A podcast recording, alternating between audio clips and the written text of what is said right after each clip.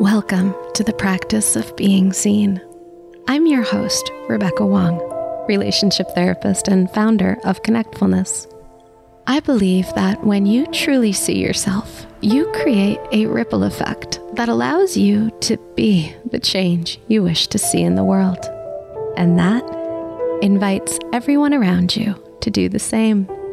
In these curated discussions, I invite you to make space to see yourself. But here's a little warning the practice of being seen might lead to deeper intimacy, less fear, and more creative, bold action. Are you ready to deepen your practice and be seen? Today I'm talking to Natalie Overton. Natalie spent the past decade working in the world of education reform in the heart of New York City. She has a deep curiosity about the unspoken necessity of self love, community, and understanding that's needed to create successful learning environments. Natalie is a full time entrepreneur, the founder of omgirls.com, holds a master's in teaching, and is a certified yoga instructor. In everything she does, she strives to provide a space for people to develop a deeper understanding of equity, inclusion, and self reflection. Much of Natalie's current work is about training, coaching, and mentoring teachers in developing a rooted understanding of themselves so that they can be a model to their students and hone in on their why to develop culturally competent classrooms. And so, without further ado, I give you episode 51. So, welcome, Natalie. I'm so glad that you're here with us today. Me too. Yes, thank you for having me. I'm very excited about the opportunity to talk and share some. Yeah. Well, so why don't we just dive right in? Why don't you start off by telling my listeners and I a little bit about what Om Girls is all about? Because I believe this is your entrepreneurial baby. Right. It is. It is. So Om Girls is an organization that actually has been years in the making. I started it when I was still working, I was coaching teachers in New York City. And it almost started as me trying to figure myself out. So it actually started as a blog called Uplift with Me. And it was a place where I just went and would reflect. And I didn't really know what was coming of it, but I knew that all of these different experiences I was having and these thoughts I was thinking about myself and how I interact with the world and, you know, what the purpose and meaning of everything is. That's my brain just goes down lots of rabbit holes. This idea of creating a space, Om Girls, really started to carve itself out in my life. So, Om Girls, it's a great many things, which I'll explain. At the core of it is just providing people the space and the opportunity to really look into themselves and ask, what am I doing and how is that affecting other people? How am I growing? How are they growing? And so it's a twofold organization. So, on one hand, I do a lot of diversity, equity, inclusion work. I worked in New York schools, as you all know, for about a decade. And through that, through my own self reflection, I really started to feel like the key to creating transformational classrooms and experiences, not just for students, but for everyone involved, is to really ensure that you're creating a space where people feel brave enough to have conversations about who they are, about what they bring to the table, and about how to understand others and grow from that. So, Om Girls, I've had the privilege of being able to work with teachers one on one through coaching, as well as organizations. So, in the summer, I did some work with the American Museum of Natural History, where I was able to have different professional developments with people that are about to go into the classroom about who am I? What is my voice? What things about me am I willing and excited to bring into my classroom? What things am I apprehensive to bring to my classroom? And how do I create an atmosphere that again welcomes a brave space? So, on one hand, that's what I do. And I think that that's very rooted into myself and my own educational background and the interactions that I had as a student in the classroom, but then also as a teacher. And then I also do yoga workshops. So, yoga is my heart. If someone were to say, you know, you're on a desert and you can only choose to bring, you know, three things, I guarantee it would be my yoga mat, my block, and my strap you know, or my bolster and my strap. I really feel like yoga allows me to connect spiritually. And so I again think if we're working on self reflection, if we're working on figuring out who we are in order to shine our light the best, we have to have an outlet that allows us to connect our body, mind, and souls together. And so Om Girls also provides workshops. Currently, I'm doing workshops in Farmingdale and in Valley Stream. Those are both in Long Island. But I do workshops for people to come and just begin to explore these things. So I have a caregivers workshop that I do where a lot of moms and I have some women who run daycares come to and we really start working on that self-love and self-care that we need in order to be our best selves for other people. So yeah, that's a bit of what the vision is and you know how it's coming out in the world. Really interesting. You know, I think there's a lot of things I just took little notes about as you were talking because there's things that bleed into the work that I do and a lot of the conversations we've been having over here on the Practice of Being Seen podcast. One of the things that you said was when you're talking specifically about talking with teachers and the work that you do there, you were talking about kind of helping them and helping yourself look into what parts of myself do I feel comfortable and excited to bring into the classroom and what parts am I more resistant or scared of bringing in to mm-hmm. my work. And I think it's so interesting to hear you say that about teachers because I'm always having conversation with therapists and we're having yeah. the same conversation. And I really thought this was something that was so unique in some ways to therapists because in many ways we're very guarded about our lives and we're taught to be that way. And mm-hmm. yet i'm hearing you now say no this is a really human experience.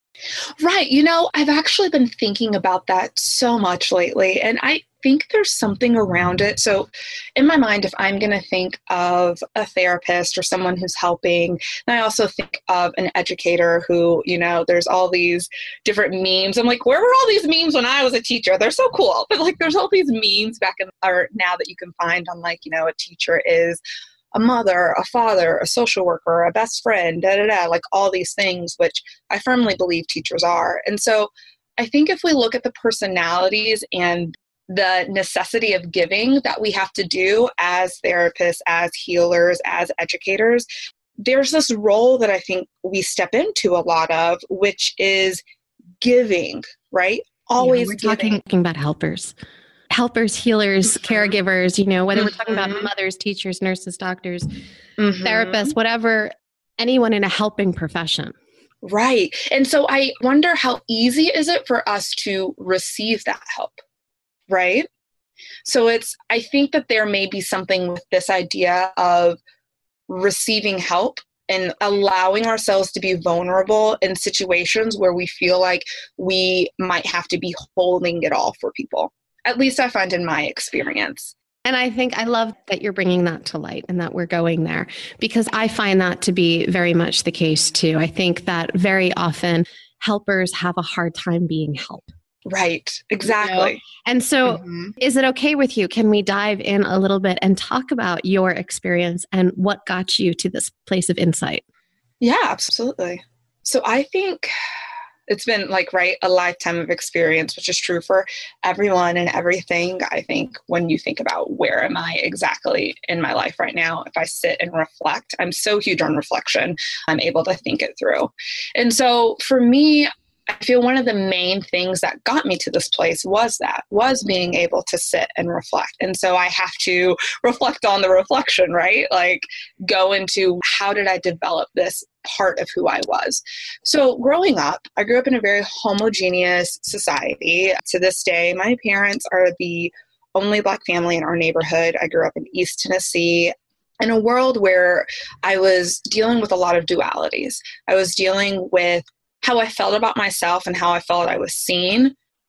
And I didn't quite know what to do with all of the different experiences I was having. You know, when you're a young child, such as myself, who not only looked different and always stood out like a sore thumb, um, yes, I was the, you know, usually the darkest child in my classes.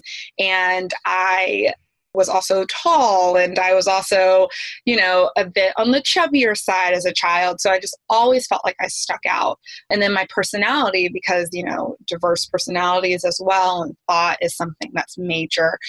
I was a little naughty girl, you know, I loved to read. I loved to like be quiet and play by myself or i just had you know i had this really interesting old soul type of personality and so for me you know, I've always had this sound feeling of being able to reflect and being able to go inward. And now that I'm older, I can like put different words and things to it. But I think just having this consistency of really staying true to my inner voice, even when I didn't know that that's what I was doing. And I think that it's something that came naturally to me and it doesn't come naturally to everyone, and that is fine.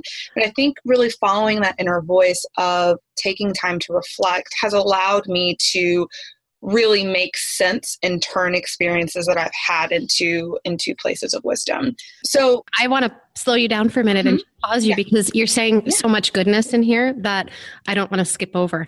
And I okay. think there's something about that inner voice that you just had. It was something that was intuitive, that was grounded, that I'm guessing because I'm a therapist and I analyze things, right? Yeah. I'm guessing that there was some sturdiness behind you at home.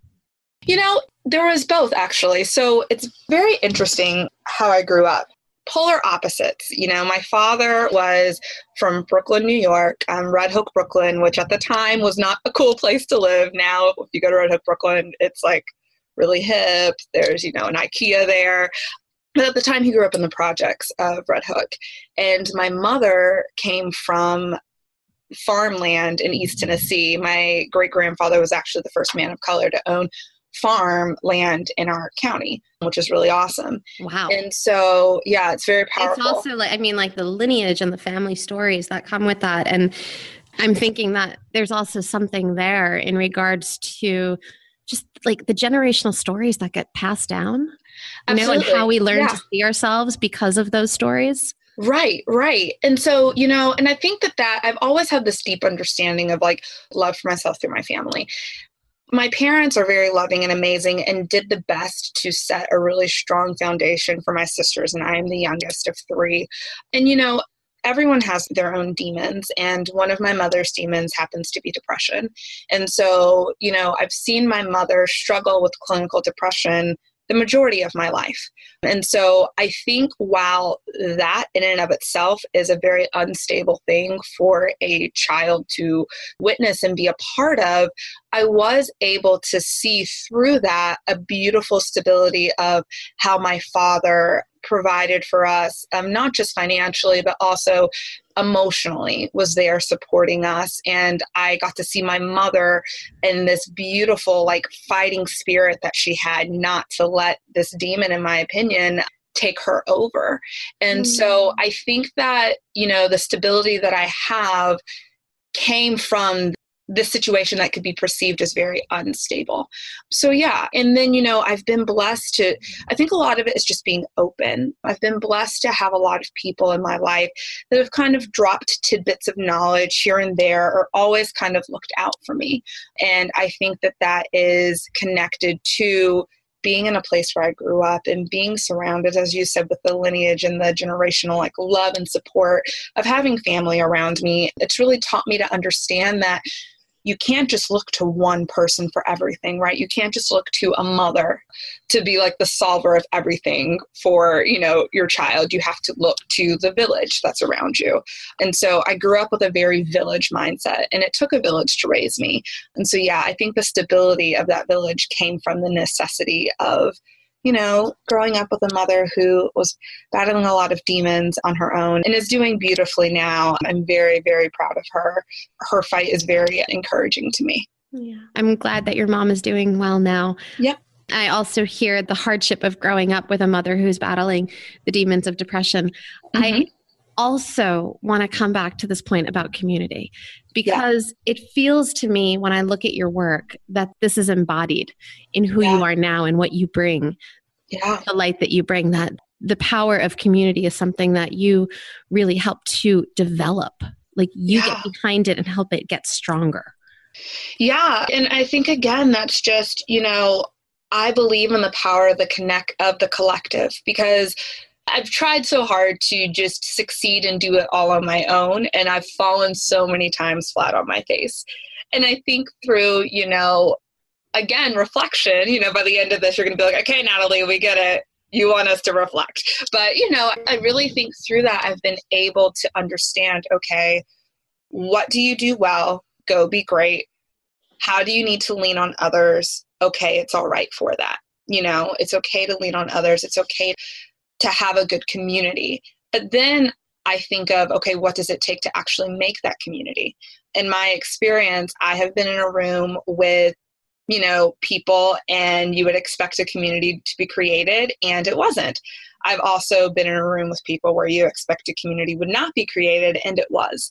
And so for me, something that I think is like the key in all of this, right? And as you say me getting behind and really developing this community of people or you know helping people feel encouraged in who they are and letting their own light shine is this understanding that if we are really going to live happy fulfilled lives if we're really going to chase after the essence of who we are we have to firmly believe that we are capable that we are able and that we are like destined to do amazing things. And so for me, I think, you know, again, community, you have different people that do different things. And I've really, in these past couple of years, began to understand that my light is to help shine a light on other people right? And so when i do that through getting to know people through talking to people through connecting i'm such a connector.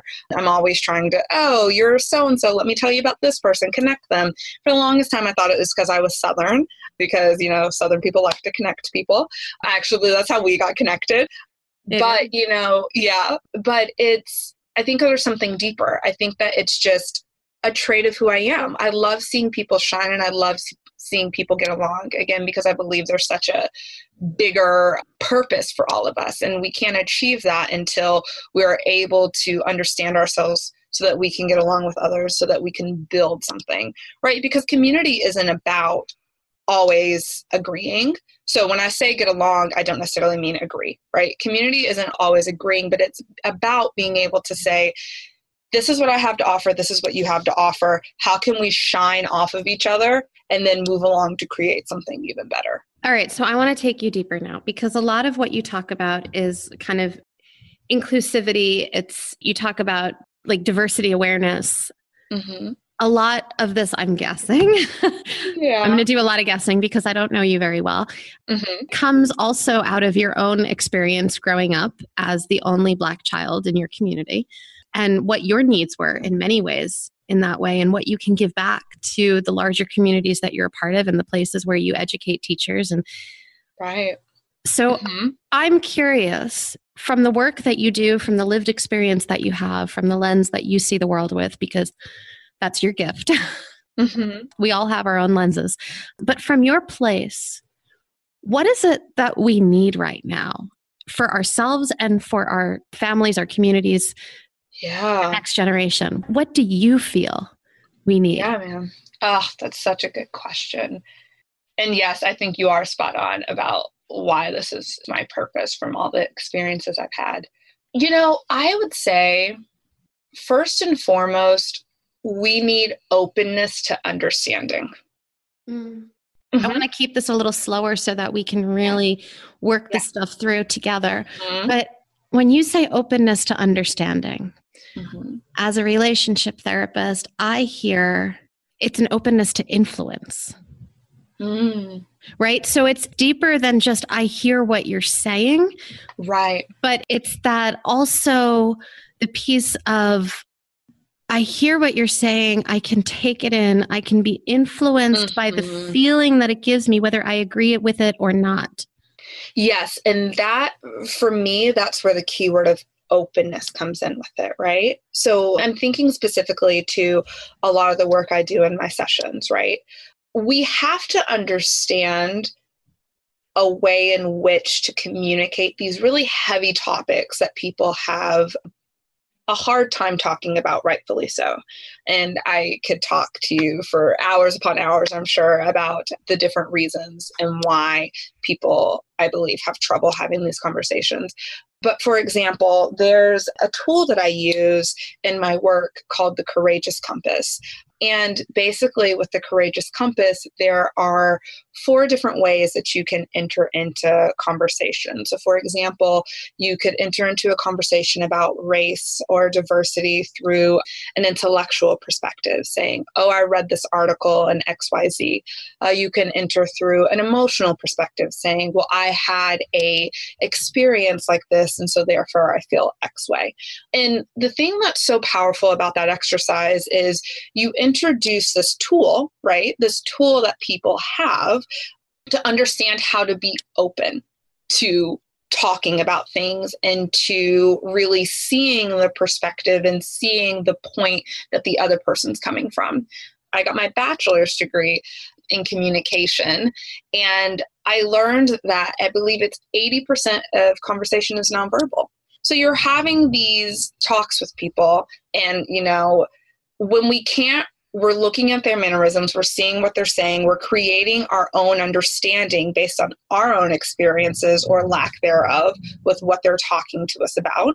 And so when we don't have tools or when we don't have common understanding of how we will engage in these conversations, it makes things hard, right? And so giving people tools to help them be open I think is crucial, especially when you're working with people that are not of the helping realm, if that makes sense. So I think that, you know, I have had plenty of people that have been able to sit and have conversations about race and diversity that look very different from me and we're able just to jump in and go. But it's because we have the tools. And so having the tools to be open allows you to hear each other more. So does that help? How do you mm-hmm. teach those tools? Yep. I think that it depends on the person. I don't mean for that to sound like a copying out answer, but I think that it takes, I think you teach the tools through many ways. I think you can actually go places and learn the tools, right? So, this work that we need to do of, you know, creating a world that is more accepting to diversity, it has to be self led work from people from where they're at. Because this is a continual thing that we all have to strive towards understanding more. There isn't like an end point where you can say, I am, you know, a person who has it perfectly together and never has any prejudice and never, you know, has XYZ. We're always working towards improving, right? Just like we're working towards improving on ourselves. So I think that it starts with really figuring out for yourself, right? How do I do this? What is my best way of learning? What is uncomfortable about having these conversations? So for me i put a lot of things on my facebook and i have this talk with lots of my friends because i know that it also can be draining when you're constantly posting things up but i post articles i post you know reflections and things on my facebook for people to be able to look through and read and start to get ideas or thoughts. I typically have a good amount of friends from tennessee who send me messages that are like hey thanks. This has really allowed me to start thinking. So if you're a person who is there's a like saying going around now woke it's like hashtag woke. So you know if you're a person who's woke or who's you know able to understand that there are some really serious dynamics at play when it comes to systematic oppression in our country. If you're someone who is starting to understand that or understands it, then being able to bring that into your conversations is something that's helpful. I think, right? Just being a vessel for people. And then on the flip side, the person who's wanting to learn, who's needing those tools, reaching out and talking to people or, or not being afraid to ask questions. I'm thinking of two things specifically. One, I have a friend that I know from college, he's more of an acquaintance, and he has a band. He just did a music video for his band, and he realized he, he put out a call and asked people to send him recordings singing the song and he realized that he hardly had any women of color doing this activity. And so he paused in the middle of the production and reached out to me and explained this and asked me if I would be willing to, you know, be a part of this project, which I happily did. And so I think getting started is doing things like that, right? Being vulnerable enough to say, okay, wait, I should ask somebody something because I'm not quite sure.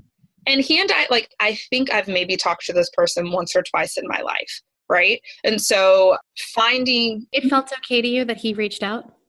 It did. And you know, I have to be really clear about this because there's also an understanding of people of color not wanting others to do the works on their back. And so there are many different types of people. In no way, shape, or form do I mean go out. Like all of your friends of color should be willing and open to this. I think he knew that I do diversity work. We have our college was really open and a loving place. And so, and we have mutual friends. So I think that made him feel safe to reach out to me, right? But I feel like a person's first step is finding those safe people to reach out to. Or this is such a huge conversation in our world right now. I'm hearing this conversation a lot lately. And a yeah. lot of what I'm hearing from other people of color, colleagues, mm-hmm. friends, is I don't want to have to do the work to wake you up. I don't want to have to mm-hmm. teach you these things. I want you to learn it. And mm-hmm. yet, I'm also having conversations where I can't learn this stuff without talking to you because I'm never going to have your lived experience. Right. And with that, and I hear I'm the same way. I have, which is to my point of I feel like I'm a person who's just open and wants to help talk, which again, we could dig in, stems back to growing up in the majority of my friends until I moved to New York were white. So I went through this phase. There's a really great book. It's called Why Are All the Black Kids Sitting Together in the Cafeteria? It's by Dr. Beverly Tatum. I would suggest that everybody reads it. It's a great foundational book to understand what age group is it written for? Oppression. Mm-hmm. It's, is adult, it it's for adults? for adults. Yes, it's a book for adults. And basically, what it does is it talks about systematic oppression in our society. It gives people a foundational understanding of terms such as racism and what that term means in the author's perspective. And then, what I love about this book is it dives into different ethnicities that are represented in our country. I believe it's every ethnicity you could think of, even down to a multi ethnic. And mm-hmm. she explains the development of that being through a racial lens. So, when you're an adolescent, what is going on through your mind? When you are becoming an adult, what is going on through your mind and how you're making sense of race in our country? Oh, I can't wait to read this book. It's so beautiful. And so, that's something I would say too. You know, one, I think it's how people approach the conversations. So, again, I'm a very open person. And, and I, I think this is a piece of it is that people are approaching conversations with you right because they know right. that you're open and so right, they can exactly. dive in they can feel safe to have a conversation it's that openness that makes the conversation safe right and i think that if you don't know people like that and first off you just ask you know i've had friends who have said is it okay if i talk to you about this right? So if you're not sure, you go to a person. Hey, Natalie, I really have a question about X, but I don't want you to perceive it as I want to ask you just because you are a black woman. If you do not feel comfortable having this conversation, then that's fine, right? And then that gives the other person an option to opt out, an option to give them resources. It's respect. Or an option to have the conversation. Right. I assume that they would do B or C, give resources or have a conversation. Because a lot of it is how you're coming at me if I come to you and I say, I'm feeling ignorant about this and I want to mm-hmm. learn more, either you're probably going to feel it's just human nature you're probably going to feel like okay wait you just claimed your own ignorance. Right. I don't have to wake you up to it. So i'm more likely to give you referrals resources or have that conversation with you. If i'm not claiming that if i'm not owning my responsibility and my part in it that's me being shut down. You're not going to want to open up to that. Right. Are you coming at this through a place of humility or are you coming at this through a place of privilege right? And that's the key. So saying, hey, I'm ignorant at this, hey, I would love to talk to with you, understand better, etc. This is a place of humility of wanting to learn and grow. Whereas I was in university once and I was in a course where you had to be nominated to be into this course. It was a senior level course that our vice president taught. So it was a nominee only course. I was the only female, and I was the only person of color in that whole room. So it was literally me and about 20 white men, and my wow. professor was a white man. I'm just like sinking into this for a minute and thinking yeah. of the experience of sitting in that room. Forget about Absolutely. anything that's being taught, forget about any of the conversations, just being in the room as a woman of color in a room full of white men. And every time a question is asked that has to pertain to women or to African Americans, people of color, but mainly African Americans, everybody turns and looks I, at you. Every head I would feel turned and looked at me to the point where multiple times I would say to them, I am not the keeper of keys for women or minorities. Like, this is my experience. Excuse no me, wonder but, that you're positioned yep. to do the work that you do now, though, right? Like, you have been right. shaped throughout your life in so many ways to be opening yeah. these conversations. And not that that should have to be your calling or mm-hmm. need to be the work that you feel responsible to do in the world, but that you are doing that work, I think speaks also to how you have lived this experience of your life. Yeah. And you know, like, I'm thankful for it. I'm so thankful that I'm 31 and have been able thus far to piece together a lot of different experiences in my life that I could have taken in a completely different direction. Okay. Can we yeah. also talk about how relevant your work is in today's culture?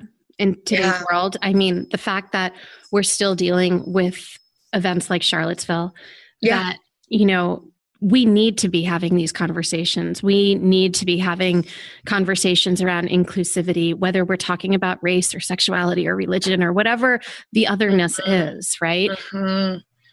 Yeah, for sure. You know, I've been thinking a lot about how much bigger and smaller our world has been becoming at the same time, right? Hmm. So we have the internet now, which is amazing and great, but and awful you know, and horrible. Yes, exactly. and so all the things. A, all the things, all the things. And so I think that, you know, our world is becoming bigger in one way because people are starting to learn about different types of people and learn about different ways of living and different expressions of faith and, you know, XYZ. But it's also becoming smaller because of that as well. And so we're at this place, and it's so interesting because this is something I've been thinking about a lot lately.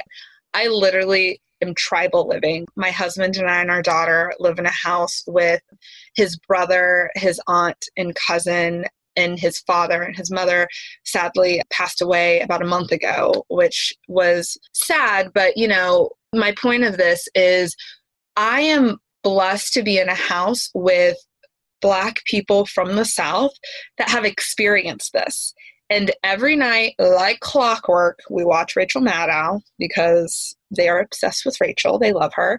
And being able to talk to them and literally sometimes and figuratively all the time sit at their feet and hear these stories of like the same things that we're dealing with today has caused me to think a lot about okay, what is the like unicorn or silver bullet in this work that you're doing, Natalie? Because it is so necessary, like, especially right now, as we like to say, you know, especially right now, especially right now. But if I stop and I think of this, especially right now, from the perspective of a person of color, I'm like, what do you mean right now? I have these conversations, and it's just very interesting because they know. And I wonder if the will, right now is the rest of us being woken up. Right. Yeah, I'm sure. It's certainly not that your experience is changing in any capacity. Absolutely. And so, you know, I see the frustration there and I see the word isn't hopelessness because these are the strongest, most hopeful people I've seen. I think that Black people, people of color, is full of so much hope and resilience that it, amazing. But I see this need to pair the season of the indigo children, right? Like that may hit some people. Some people might be like, indigo children, what is this? Let me Google it. Yeah, I was just about to look at my computer yeah. to Google it. yeah, yeah.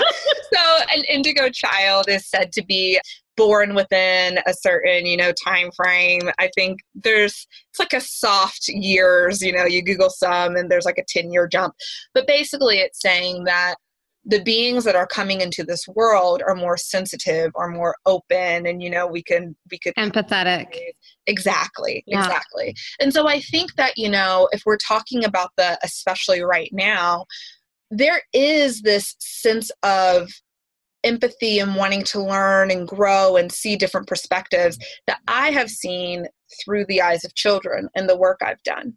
And so the idea is, in my opinion, if you have a lot of people, a lot of beings that are open to empathy and are open to like learning and growing, how are you helping hone that? And how are you helping them use it in like a positive force? And again, my unique positionality is that lies through mindfulness, that lies through reflection. And when you have these like quote unquote indigo children, when you have people that are open to understanding and learning more, you're able to really give them the tools that they need through, like, hey, let's get a journal and journal, right? You've had an experience, go down and write about it. Or you had a difficult conversation with someone, here's a book, read a little bit on it, right? People now tend to be more open and more wanting to wake up, right, to that reality. So when you're talking about mindfulness, you're not just mm-hmm. sitting down and talking about sitting in a lotus position with your fingers like Absolutely. You know, closed in a yeah, little circle and umming. You're talking right. about even just how you approach your life every day. Yeah, yeah, absolutely. This is something that I love when I think about yoga, right? Yoga is an eight limbed thing. So in Western society, when we think of yoga, we think, oh my God, I'm holding this pose. Oh my God, I'm meditating, right? Those are just aspects of it. So, how am I living my life every day in a way that is mindful to being present into the interactions that I'm having with people? That's the key, I believe. And so, do you want to break down what mindfulness is in your mind then? Because mm-hmm. I think there's so many different ways to see this. I know I certainly have my own definitions about what mindfulness is. Yeah, absolutely. I think many of our listeners may too. And I think sometimes it really helps to redefine these words that could be yeah. catchphrases otherwise. Absolutely, absolutely. So, from my perspective, when I think of mindfulness, I'm striving to be in the present moment of what I'm experiencing, but also aware of the emotions that I'm feeling in interactions that I'm having through almost like a setback seat, if that makes sense. I'm almost able to observe it. So I'm living in the moment, I'm having my interactions throughout the day. But if someone says something to me and I feel my heart start to beat a little faster, I think to myself, okay, why is that? Right? I take a breath. Why is my heart beating faster? What did this person say that just triggered me? Is it something they're wearing and it reminds me of some person that I had a bad interaction with? Did they use a word that's a trigger word for me? What is this person actually trying to say before I react? Right? Or I'm engaging in something and I really want to question it right? This happened to me all the time when I was at work. I would be in meetings and I would find myself just, when I say at work, I mean not entrepreneuring, working for myself. But I'd be in meetings and I would find myself just shooting off questions. Okay, pause because there's something wrong in your soul. And when I say wrong in my soul, this is a part of mindfulness, and I think we all understand it. You know, when you get that little feeling like, oh, that little like irk inside of you, okay, so why do I have work? Why do I feel like I'm asking questions in a way that doesn't sit right with the person that I know I am to be, right? Oh, it's because I'm intimidated by this person. Don't judge it. Why am I intimidated by this person? You know? And so of course you can't always go down those rabbit holes all the time but in the moment being present and when you're feeling a visceral reaction within your body when you feel your eyebrows start to even slightly you know furrow or when you hear or feel your mind or you know observe your mind starting to talk bad about the person or starting to critique the person instead of allowing myself to go there being mindful enough to stop myself, take a deep breath, and ask why. And so, that when I say mindfulness, that is like the aspect in which I try to live. I fail miserably at it all the time, but I strive for it every day. And I truly think that that's the key just being mindful and being aware of yourself, being mindful of yourself. I love that definition. Thank you for that. Yes, yes, thank you. Yeah. I also love the way you're really doing that deep inner work of self reflection. I call it the practice of being seen, where you're looking deeply at what is it that's bubbling up underneath this for me. Right, right. Well, because I firmly believe that that's the key to it all. Because someone, you know, once told me when you have an issue with another person, it's usually because they're reflecting something about yourself that you don't like. Isn't that hard to hear and wonderful and illuminating yes. at the same time? Yes, it is the hardest thing, but it's the most powerful thing. Mm-hmm. And so when I've been able to look at people that I've created some like narrative of why I don't like them in my head, and I've been able to say, oh, that's me. What do I see in me there? Or if I can't even do that, because listen, let's be real. Sometimes you can't. Sometimes you're like, none of me there, right? Uh-uh. Who do I know? I don't have any of that. that. that does not right. live in me. Yeah, exactly, right? Who are you seeing when you say that? you know? but you know, like, if you're not there yet, that's okay.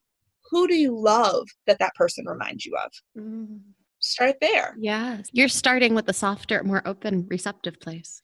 You have to. Listen, as a woman of color in this work, I have to. Because if not, I just get too angry. Mm. You know? And I mean So that's your own self-care there. Is even exactly. like when you're teaching it to start in the softer place. Exactly.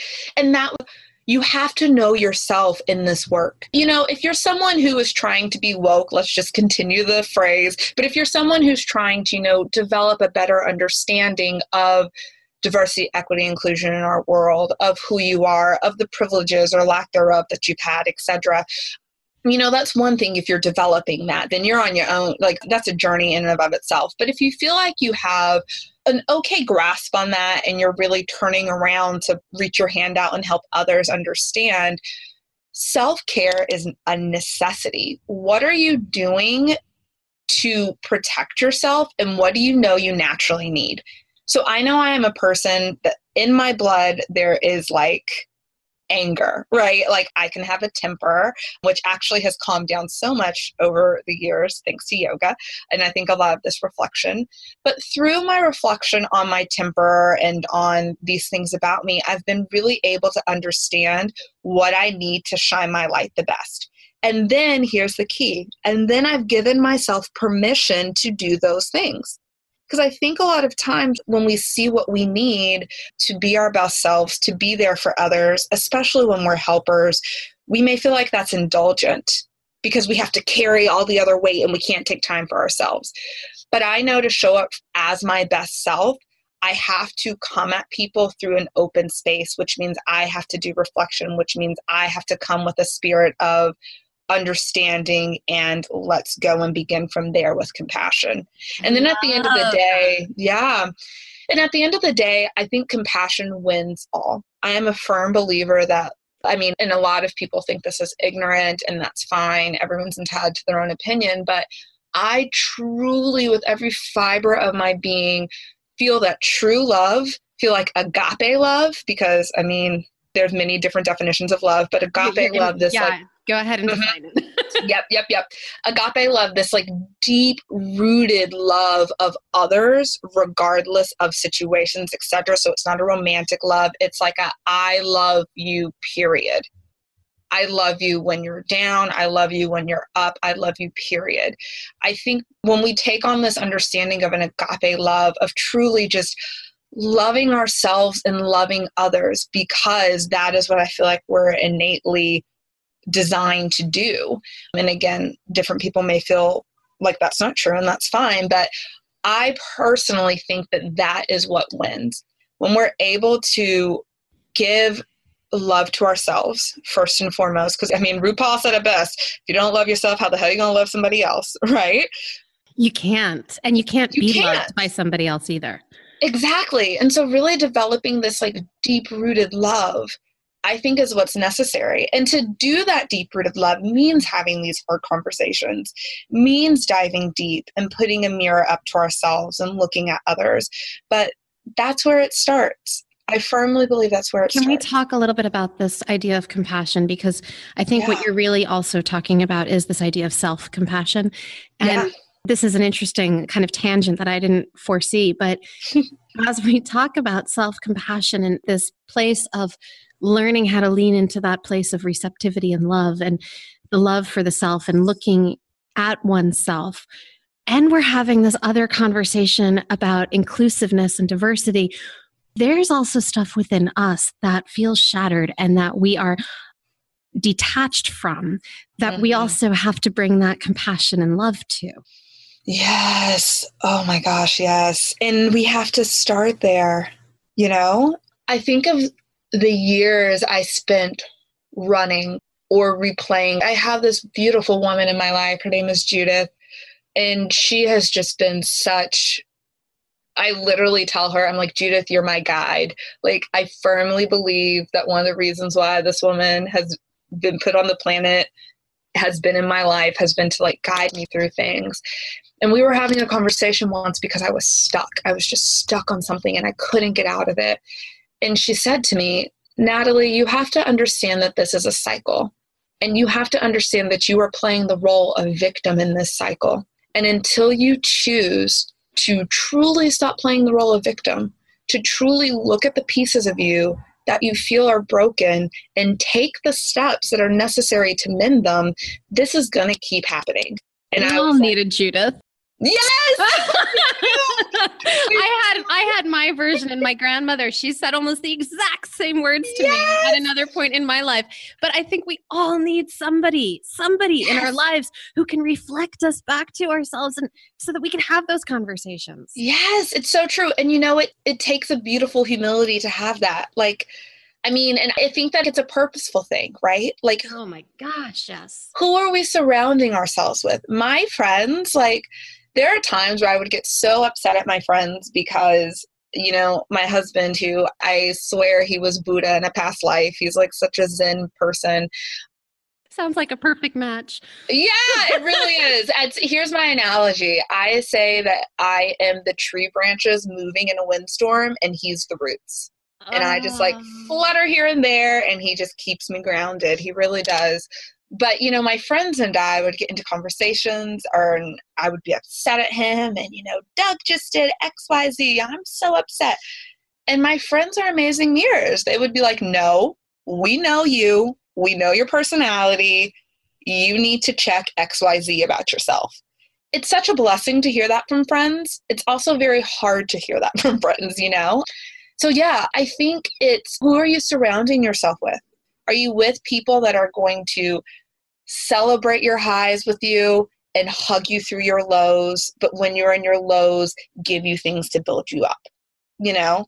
Because those are the people that truly want to see you succeed, and they're found everywhere. They're found through mentors, they're found through your children, they're found through, you know, anywhere you could look, people on the street, but ensuring that you're really putting yourself around those types of people giving yourself Judith, right? Everyone's homework. Go find a Judith. Like everyone needs a Judith. And the truth is that Judith shows up in so many places. It's so true. It's so true. It's so true. And I think, you know, a lot of that again starts with you and the self asking to be open to those situations. So whether that's you praying whether that's you meditating, you saying God, universe, Allah, whoever you want to, like whoever you pray to, however you ask for blessings and positivity to come into your life. I think you ask for that openness. You ask for those people to come into your life.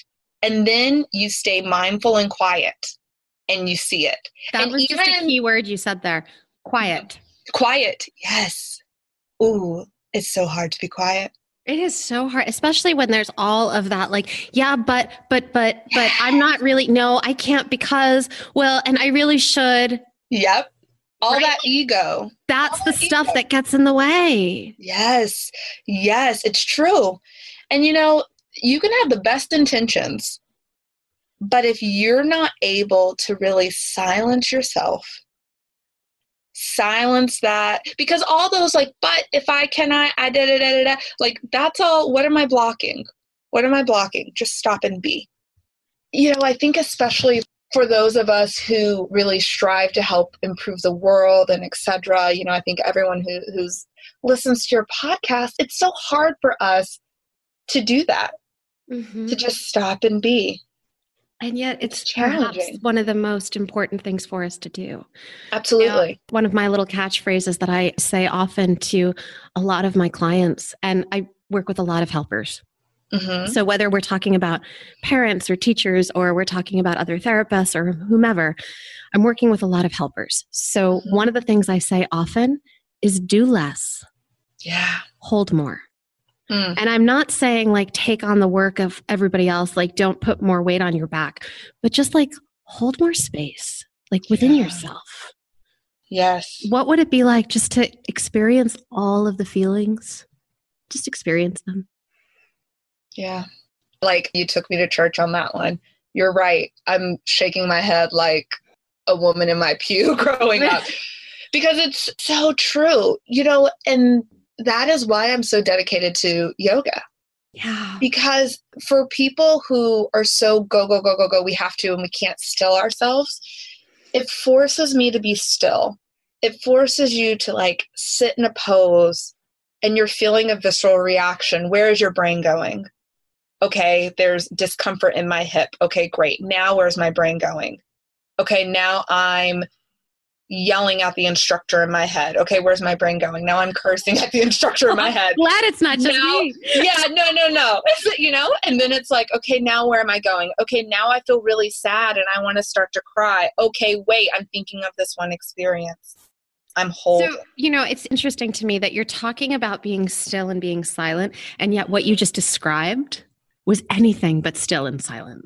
Right, because I feel like sometimes you have to go through that before you can get to the stillness and silence.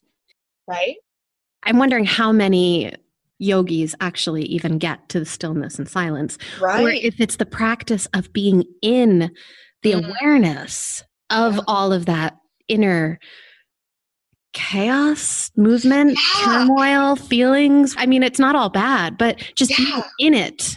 Yeah. So, one of my instructors, Casey, when I was doing my yoga teacher training course, he was the epitome of like this ah yoga teacher, right? We are like, oh, Casey, you're so amazing. You're so Buddha. You're so, you know. And he would talk to us about, guys, I have thoughts that go through my head too. It's just, as you said, being able to sit in it and watch it go. And then when it comes to you, not judging it, right? Because I think that's the thing too. Like we want to like, oh, I'm not doing it right. Oh, I'm not meditating. Don't judge it. Notice it and go.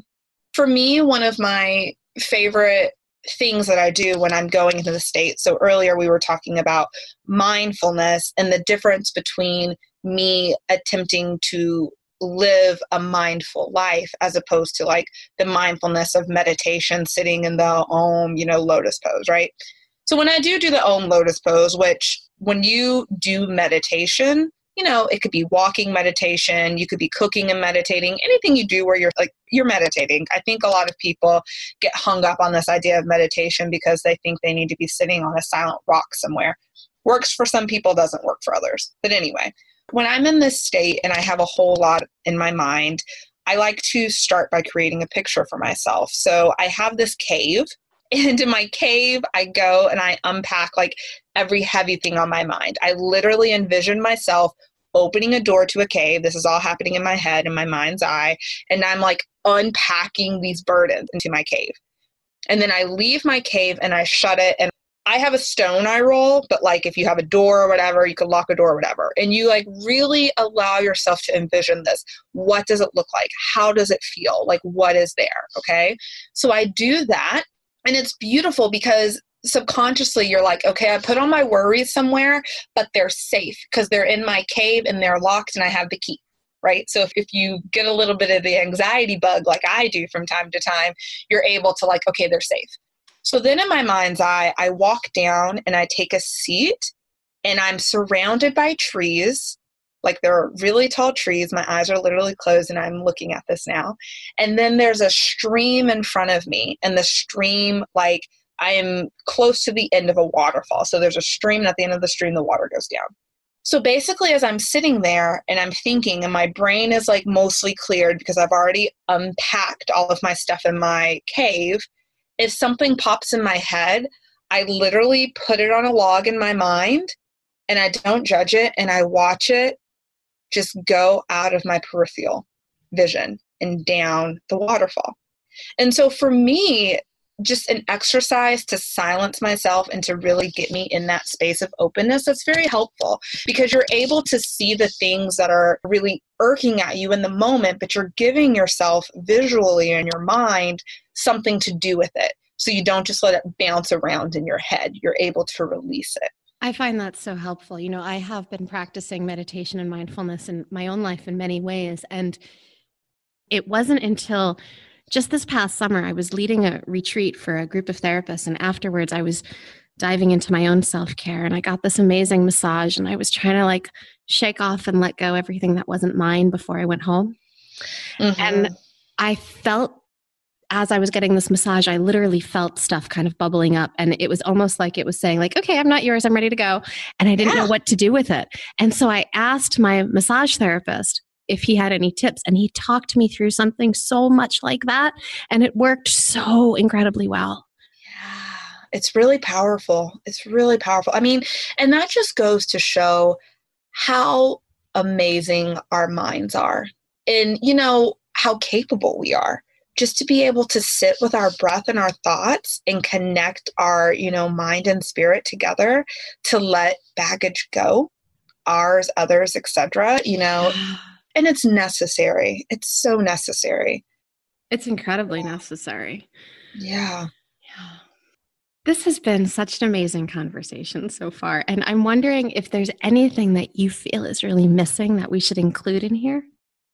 So something that i think would be helpful for people as they're beginning this conversation, especially if they feel like they don't have a way to enter. PBS, pbs.org, we all love it, if you just Google PBS Chasing Dreams, they have this quiz you can take. It's called the American Dream Quiz, I believe. But you take this quiz and it asks you a whole bunch of questions about, you know, where you grew up geographically, what year you were born, your socioeconomic background, etc. It takes, you know, your sexual preference, how, how you identify, etc. It takes all these things and it gives you your American dream score. And so mm it's a really great way to see exactly where you would land on the spectrum of privilege, right?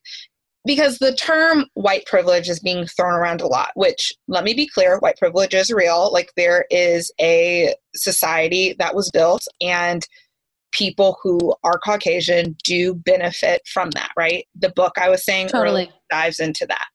But something that we don't talk about is privilege across the spectrum of ageism, privilege across the spectrum of socioeconomics, of geographic privilege, etc.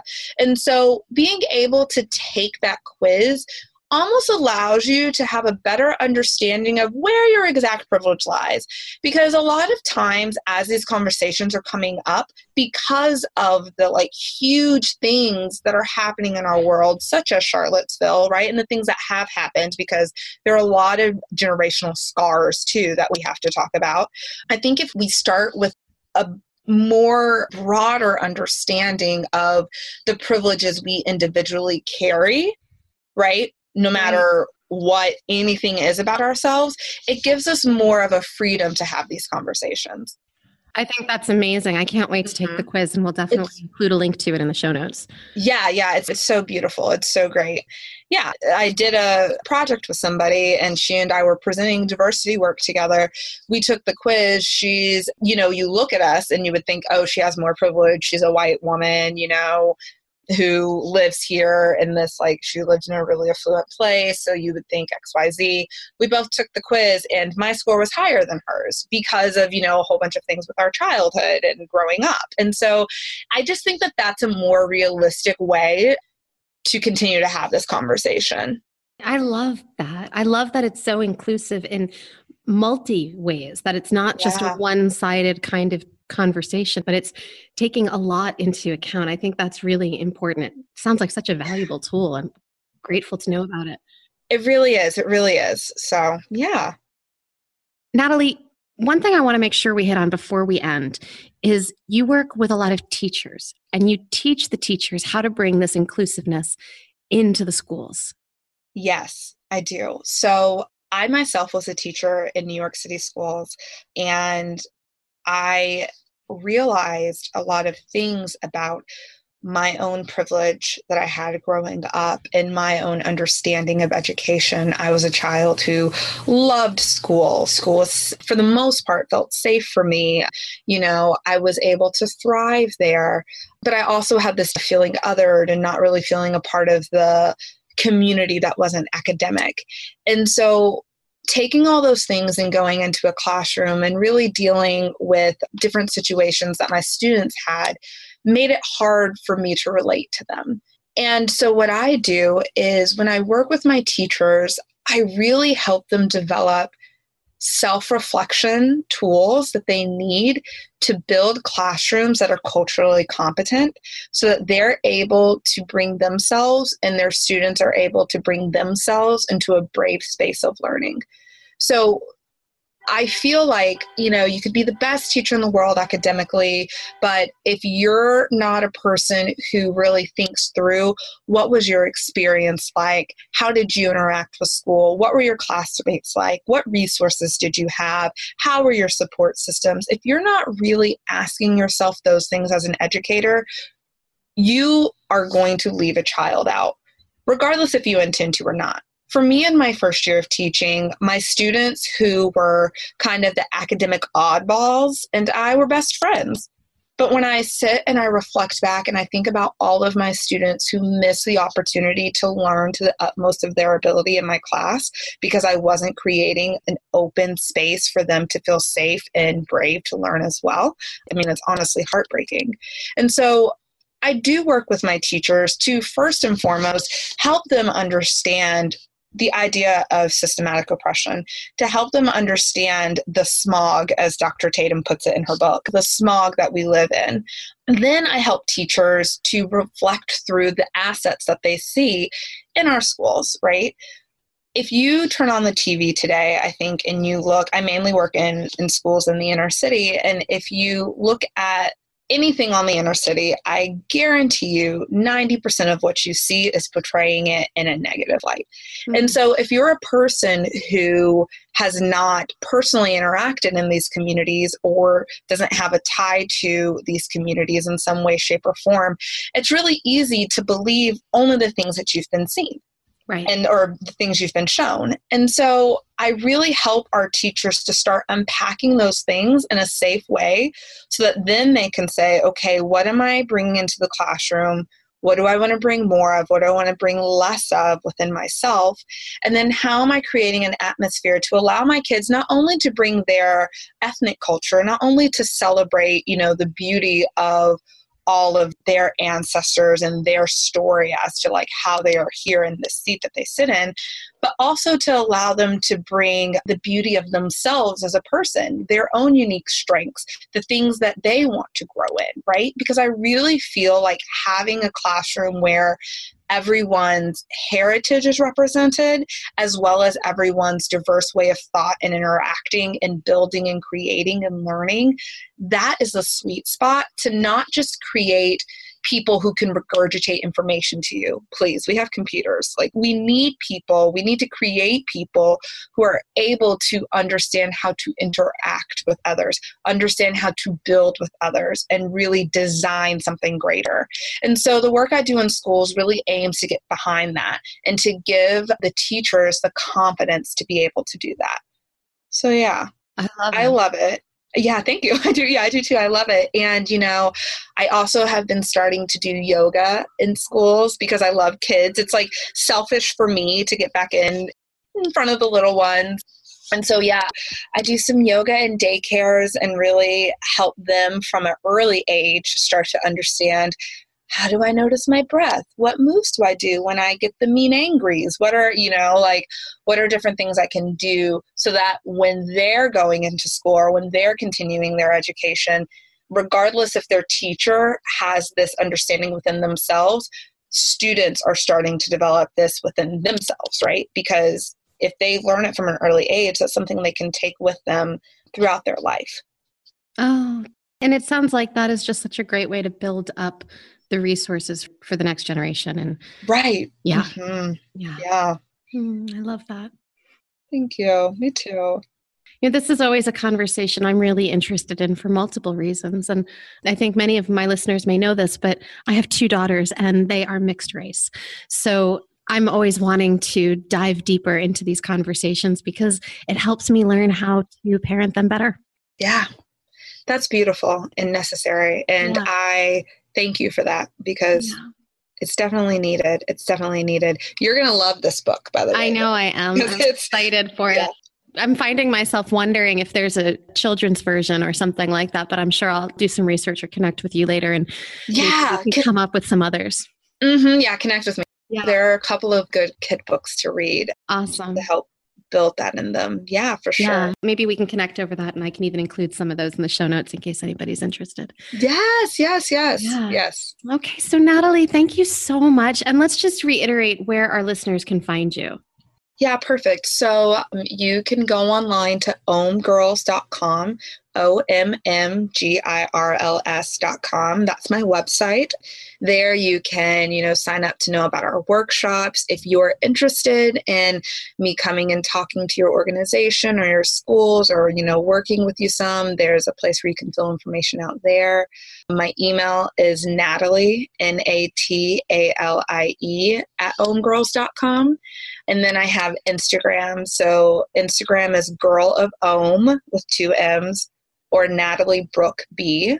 And I'm on Facebook. I have my Om Girls page. So yeah, so there's a couple places to find me and I'd love to continue the conversation with anyone. I love being open. I love learning and growing with people.